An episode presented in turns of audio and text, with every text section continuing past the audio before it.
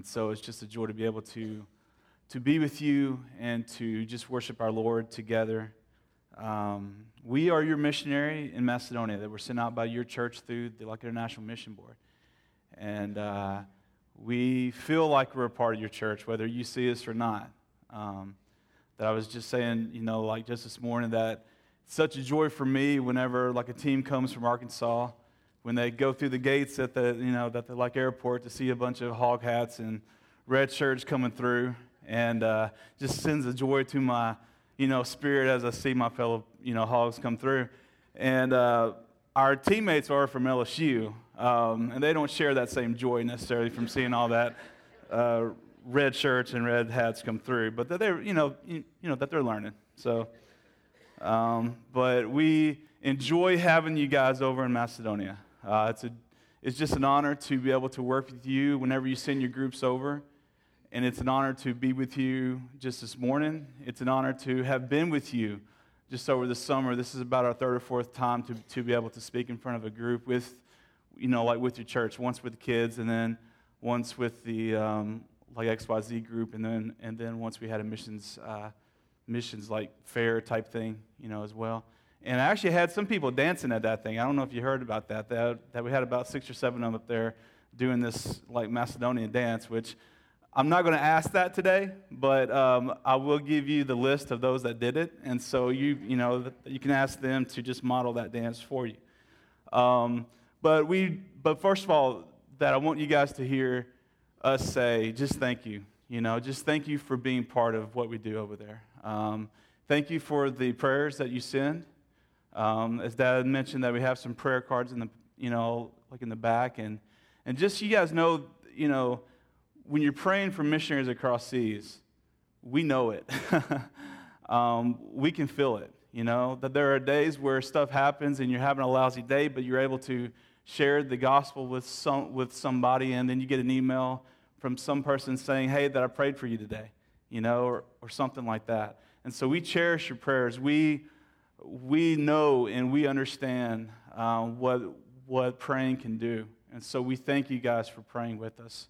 Um, and there's also a list of some specific prayer requests on a yellow sheet in the back. And so if you guys would, you know, grab that list and try to uh, learn how that you can pray more. Uh, we thank you guys for, uh, you know, coming over. Just like I've said, that it's, it's, such a fun time when your church sends somebody over and we're and we're able to, to you know, like just connect that bridge from Arkansas to Macedonia, and and you know all of our people that we work with there that they all say the same thing that those guys from Arkansas are crazy, first of all. But second of all, that they just have such a joy and just a happiness within their hearts. And of course, that's, that that's from what Christ has done in our lives. And so, you know, it's an automatic, you know, just witnessing tool. And third is just your giving, you know. Um, that I always joked when I was a kid that, you know, the whole like Lottie Moon, you know, Christmas offering was a big sham, I thought, and somebody was getting really rich, so they were buying new, you know, trucks or something off of it. But after being across seas and after meeting folks that are living in Asia and Africa that are being uh, faithful to share God's word, word in those nations, it's an honor to walk beside those men and women that I've met, knowing that, that they are faithful to God's call and that, and that they are faithful to that the mission that Southern Baptists have given them of carrying the gospel to all of the ethnic groups and all of the nations across this world.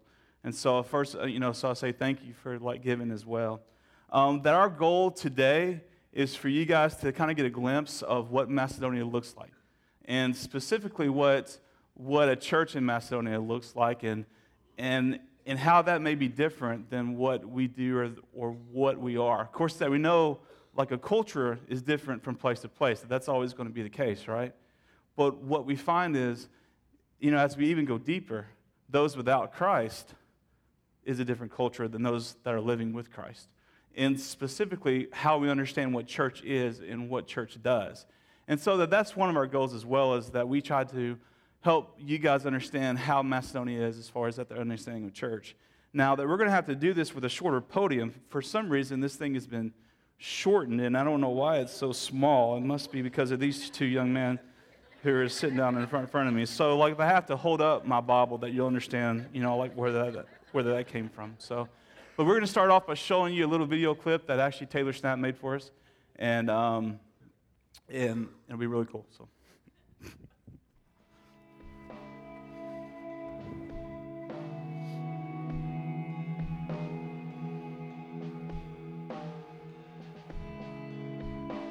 In Southeast Europe, there's the country of Macedonia. The small country has about 2.1 million people. About 65% of them are ethnic Macedonian. And of this group of people, about 98% of them claim Orthodox Christianity. They're actually very, very nominal when it comes to their faith, with each person having their own understanding of what that faith like really means. Most people don't understand what it means to be a Christian. They think that the teaching is not important, but it is more important to follow the rituals only, like lighting a candle for health. Some also think that because the Apostle Paul traveled through Macedonia, that makes it a holy nation, so they are born saved because of their ethnicity. A Christian in Macedonia means to accept Jesus as your Savior. However, most people believe in a Christian life, but have different understandings of it. For some, it means just to go to church and to fast. Being a Christian means going to the Orthodox Church. I see the church as an institution for people to go worship God and venerate the saints, and also light candles for your health. The church is a place established by the apostles to connect with God and view many icons and. To me, the Orthodox Church is a place to have money taken from you. But it should mean the people come together and help those who are in need. My understanding of the church is a fellowship of believers.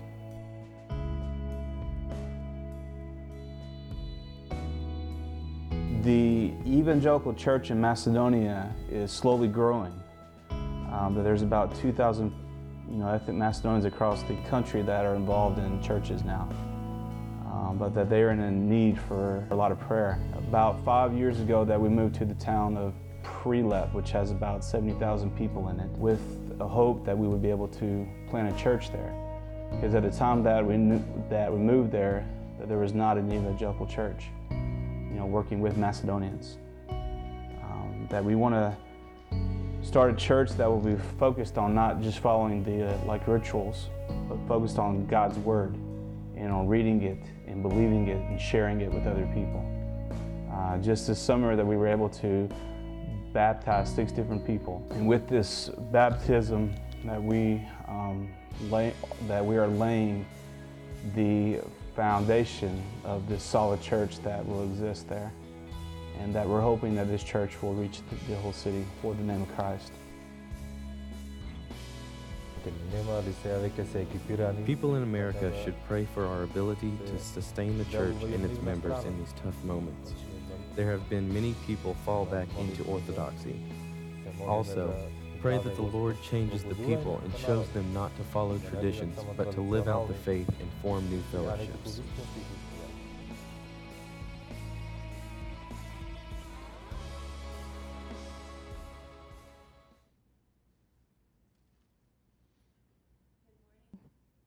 Good morning. Can you hear me? Um, it is a joy to be and standing in front of you today, um, and we do want to help you understand more about what um, the people we are working with. And so you heard from a few people up there what they view the Orthodox Church is, and we I want to walk you through as if you were coming to Macedonia as a Macedonian, walking through um, what they view as worship in their Orthodox churches. So if you can imagine, but before you do, I, w- I would like for you to, to really think about as you woke up this morning and you um, came to worship with this body of believers that you call family here.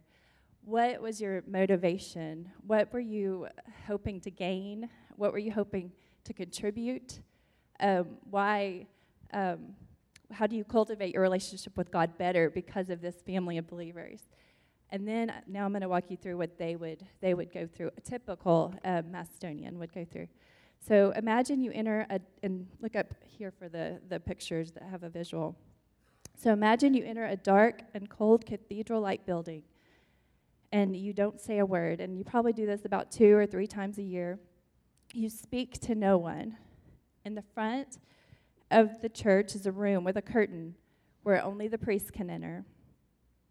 There are icons trimmed with gold everywhere you look. You go to buy, buy two candles. One candle is for a loved one who is sick, to pray for them, and another candle you buy for a loved one who died about a year ago. You go and find your patron, patron saint, and you kneel down before the icon and you kiss it, and then you lay money down in front of it, and you pray to the icon um, for health or protection or whatever that specific icon stands for or um, is in charge of. And then, as as you're doing all this, all five senses are engaged because you can smell the incense burning and you can hear the priest chanting, possibly even in a dialect you can't even understand. And you go to take communion if you've done all the required fasting that is required by the Orthodox calendar. All this you've done in silence, speaking to no one. You exit to leave, but you can't turn your back, and you have to walk backwards out of the church. And as you hear this, what, as you thought about what you, what church means to you, not a building, but a body of believers, how is that different? How is that experience different for them? Um, they're missing the fellowship, um, study of God's word, the love um, of Christ, the worship of Christ alone. And so, just going to come up and talk a little bit more about what church the church that is being built there by God, um, praise the Lord, um, is looking like and what we are about, and how um, it looks a lot different than, than what they think church is. Uh, when we talk to most Macedonians, that their idea of church is just like she talked about, that it's an institution, um, it's something that is not personal to them. Uh, it's not. I mean, I'm, well, I'm sorry that, that it's only personal to them. It's something that's, you know, like an individualistic thing. That I go to the church, I say a prayer, um, and then I leave. That there's no sense of like a community, of God's family, of God's body that are meeting together to encourage one another, to worship together, to be challenged from God's word, and God's word as our source of our faith. Um, and so that's very different, you know, like photo or like idea of what we're trying to do there. Um, that our goal there is to be able to form groups that would be focused on God's word, upon like opening it and studying it and trying to understand what God is challenging us to. Um, that there's this perception of many Macedonians that God is something you cannot understand. Uh, his will is not something you understand. And as a result of that, that there's a fear of God. Uh, of, course, of course, that we should all fear God, but in a healthy way.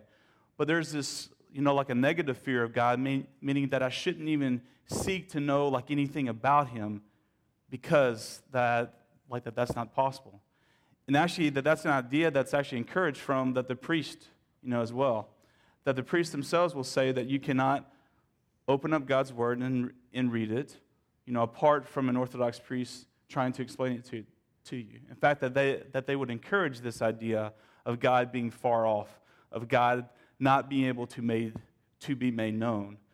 And so, and so as a result of that, many, many people, when that they think of faith, their idea is of this institution of the church and the priest being that their mediator, or, or that the church itself being a mediator, like between God and us.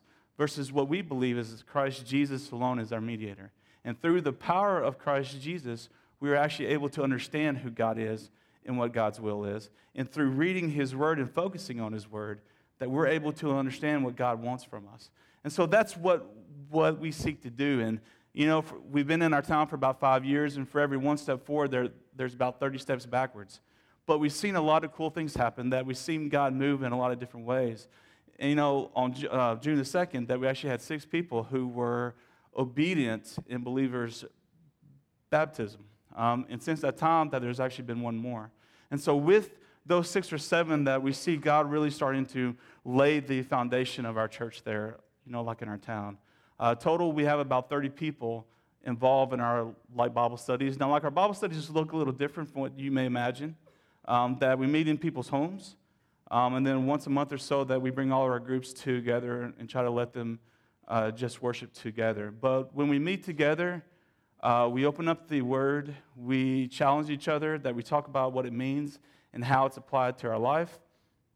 We pray for one another, that we're doing the things that, you know, like the church is supposed to be about, you know, according to God's Word. And so that's such a, you know, such a, such a different idea of what they understand church to be. And for many people, it's so foreign to them that they really don't know what to do with it. You know, that they're scared to death when they come to like a Bible study for the first time because they think that we're going to do something foreign or something weird that's going to scar them for life, you know.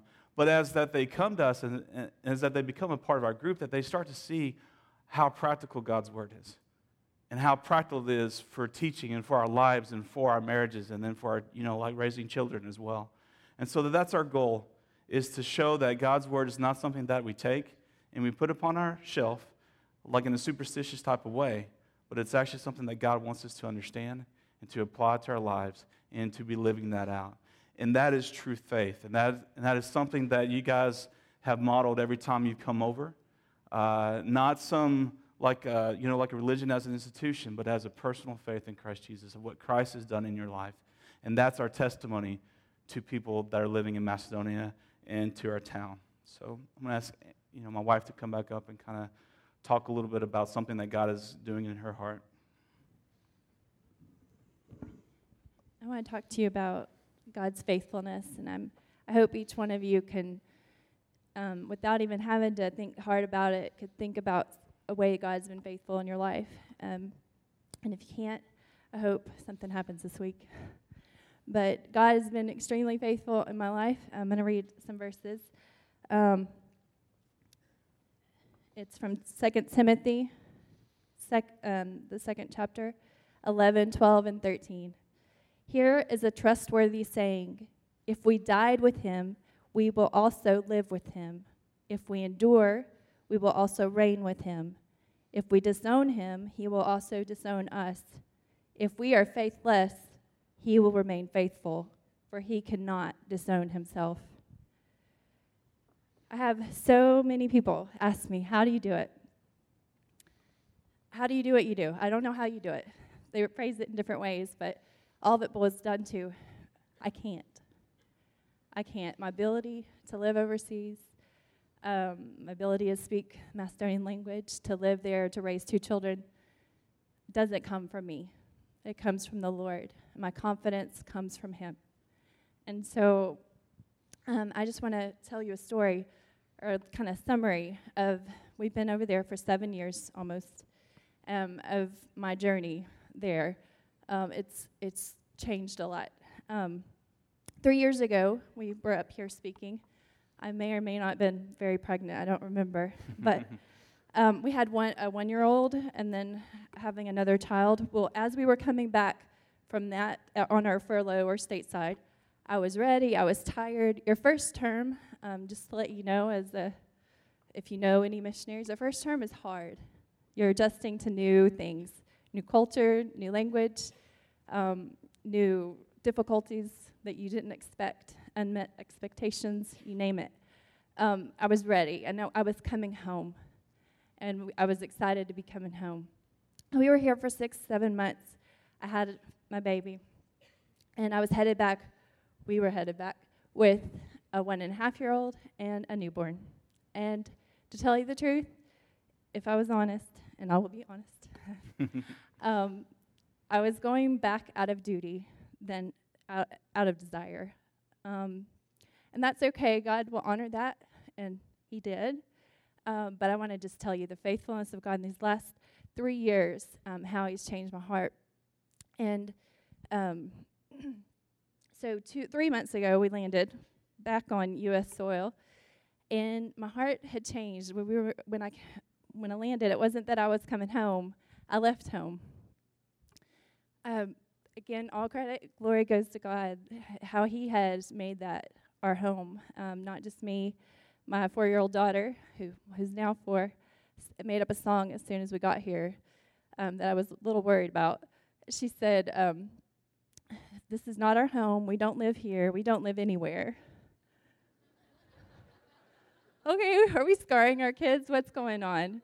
And then she added a line that said, Macedonia, Prilep specifically, is our home. And they're already excited. We'll go back in two weeks from Tuesday. And they're ready to go back. Um, we're ready. The goodbyes are always hard, it doesn't get easier. But God is faithful, and He um, gives us the desire to go back um, and the, the love for the people that, as Jeff will tell you, compels us. And so um, I just want to encourage you today that no matter what God has called you to do, how big or how you may think small, if you th- you're not qualified, um, that saying where he calls the he doesn't call the equipped, he equips the call is true. He gives you the ability. He will give you um, the ability to do whatever he is calling you to do, and just make sure you give all glory and credit to him. And so um, I pray as we leave today that that's what you remember most. Um, not necessarily our faces, but just uh, that God is faithful and He is um, worthy of all of our praise. And He uses a very imperfect family um, to be the aroma of Christ there in Macedonia. Um, and He will use you.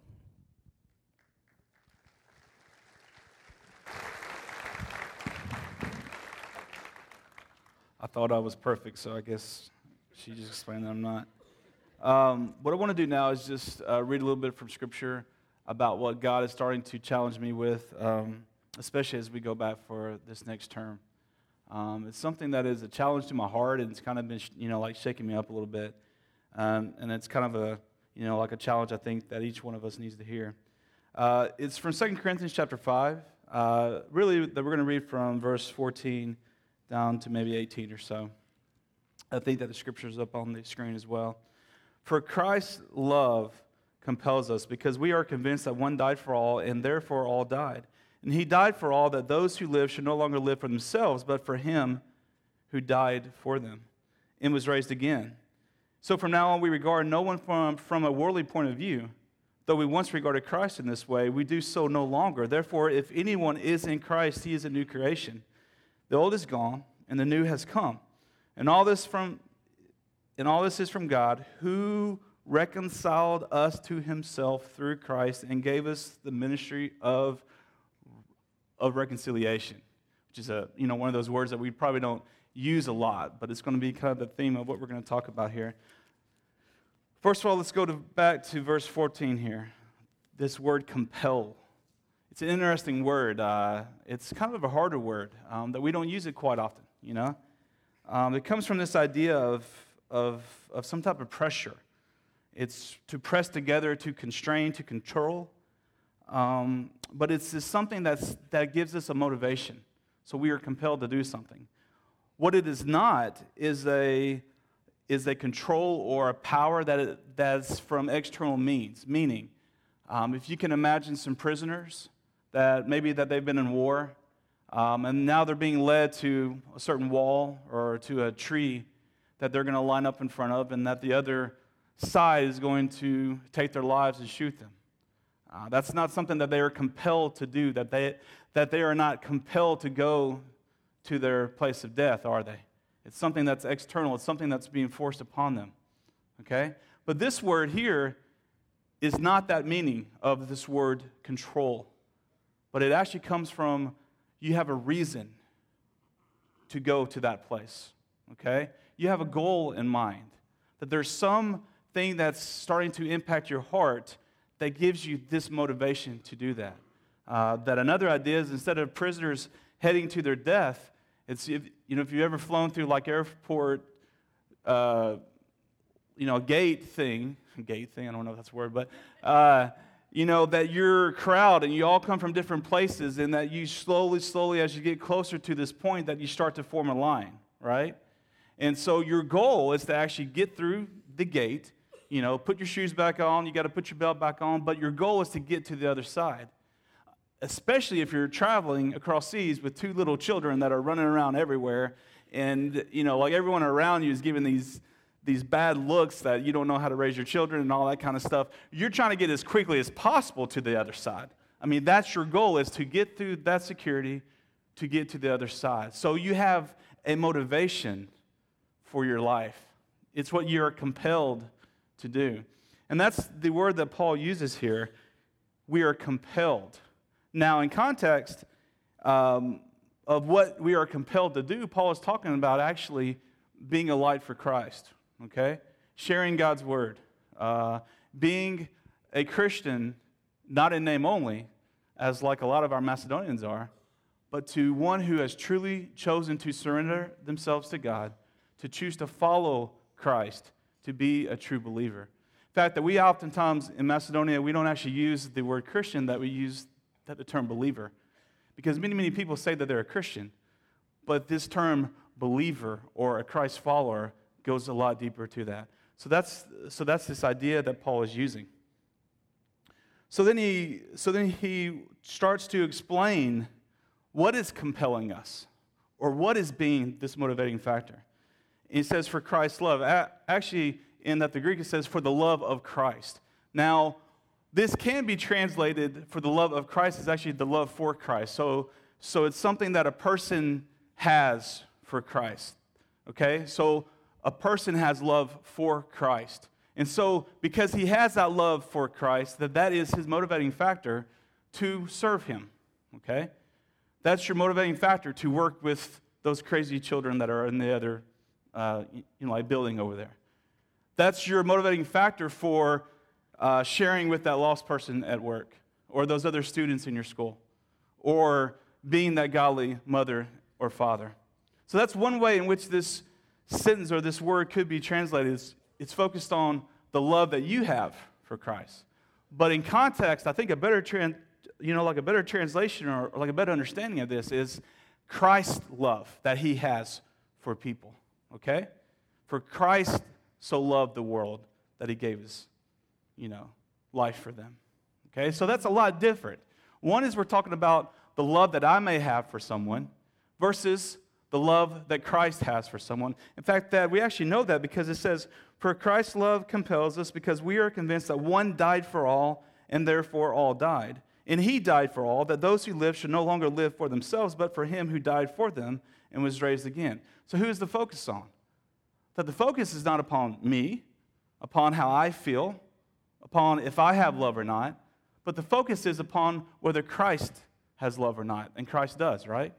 That the focus is upon Christ himself, who gave himself, whose love does not change from day to day, right? Because, I mean, that, let's be honest, whatever ministry that God has called you to do, or whatever service God has called you to do, your joy may leave from one day to the next, or even from one minute to the next. If you have kids, that you understand that you're feeling all great and then that they do something and then you suddenly change and you know life goes bad. Why? Because you're focused upon yourself. You see? That your reason for ministry or your reason for loving other people or your or your reason for being god's light to a lost world is focused upon yourself. It's focused on myself. But when i remember and what paul is challenging us with this is not that we are compelled because, based upon whether i have love or not for someone else we are compelled because Christ loves them. And so the focus changes from me to Christ. And because he has love. Christ has love today for that person, it doesn't change. He will have that tomorrow, in the next day, in the next day, in the next day. Christ's love does not change, and we are compelled to share the gospel. We are compelled to be the light to the dark world with our students, you know, with our fellow students, with our boss at work, with our lost family members, with our own children, with the ministries that he has us at church, with, and, and that the list goes on and on. We are compelled to do that because Christ loves them.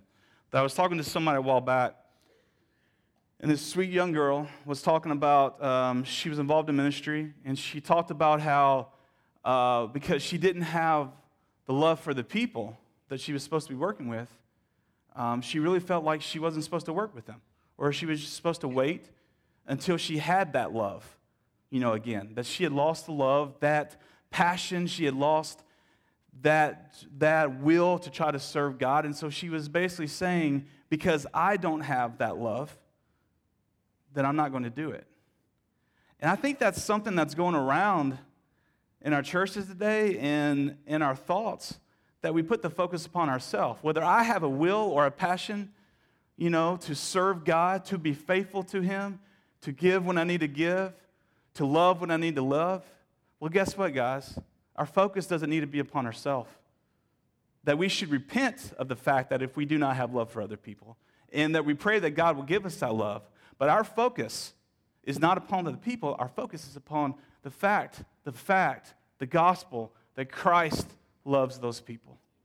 Okay? And so, whether I'm called to be a missionary in Bryant, Arkansas, or across this nation, or to a different country, that focus is still the same because Christ loves those people. I am compelled, I am motivated. Beyond anything that I can understand or desire, I am compelled to love, and I'm, compelled, and I'm compelled to share the gospel with those that are dying and going to hell because Christ loves them. The focus must be and is on Christ Jesus. And that's what the difference, and that's what gives us energy, right? Because, see, we kind of put our own feelings aside, and we kind of put our own emotions aside, and our own joy or lack of joy aside, and we are faithful to God because we know that Christ loves them. And so he continues on verse 16. It says, So from now on, that we regard no one from a worldly point of view. Though we once regarded Christ in this way, we do so no longer. Therefore, that if anyone is in Christ, he is a new creation. The old is gone, the new has come. And all this is from God, who reconciled us to himself through Christ and gave us this ministry of just reconciliation. Now, as I try to understand what this means to me at this point, that, you know, the fact that we're about to go back to Macedonia again and to start this new term, um, trying to understand what this means to me in a very practical way um, that I understand it in the terms of um, A plus B will equal C, okay? I think that's a, maybe a math thing. I, I, mean, I don't know that. I did go to school in Arkansas, so I don't, I'm not too great in math. But uh, A plus B equals C, okay? To give you an example, A is Jeff loves Bluebell ice cream. Okay, that, that, yeah, I heard it. I heard that. That is a fact. It's something that my wife will tell you that that is a fact. In fact, if you could sit, put Bluebell in a box and mail it to Macedonia, I would be very appreciative, but you can't do that. So instead of that, just put some Dr. Pepper in the box and we'll be just fine. But the fact of the matter is, Jeff loves Bluebell ice cream. In fact, I've gained about 20 pounds just this summer just from eating this. So that's A. Jeff loves Bluebell ice cream. B. Somebody puts a bowl of Bluebell ice cream in front of Jeff. That's B, right? A plus B will result in C. What's C? Jeff is going to eat that bowl of ice cream. I promise you. You know, it's going to happen. So as we look at verse 16 and 17, that we see A, a person who is born again, who has surrendered themselves to Christ, who is following Christ, we regard no one from a worldly point of view. Though we once regarded Christ in this way, we do so no longer. How I view people has radically changed has radically changed. I no longer see them from a worldly point of view. Okay? I know that I no longer see, you know, see them as a hog fan or, you know, or like an Alabama fan. I see them as God sees them. That I no longer see them even as my boss, you know, at work, or that student in, you know, in my class, or that guy who lives next to me, or, or this guy who's always causing me problems, right? I no longer see that person from a worldly point of view. I see that person as whether they know my Christ, my Jesus, or they don't. That's A. My perception of them has changed. I no longer see them as Muslim. I no longer see them as Hindu. I no longer see them, and then, you know, like you add to the list, I see them as my fellow brother or sister or somebody who's outside the family who needs Christ Jesus. And so my worldly point of view has radically changed. Why? Because I see them how God sees them. A. B. Therefore, if anyone is in Christ, he is a new creation. The old is gone, the new has come. I have been radically changed. Radically changed. I'm a new creation. I'm not the man I used to be. I'm not the person I used to be. What is important to me has totally changed. I am a new creation. Uh, it's interesting throughout the Bible how when God meets with people, many times he changes their name. you know, from, from like Abram to like Abraham, from Saul to Paul. I'm sure there's other, you know, accounts of that. But it's interesting how their name changes. I have changed. If I have given myself to Christ, if I have surrendered myself to Christ, I am a new creation. So not only do how I view people has changed, but I myself has changed. I have changed. I am a new creation. And that will result in something, right? Jeff will eat that bowl of ice cream. See, I have been given this ministry of reconciliation. What we're talking about is the fruit of my Christian faith.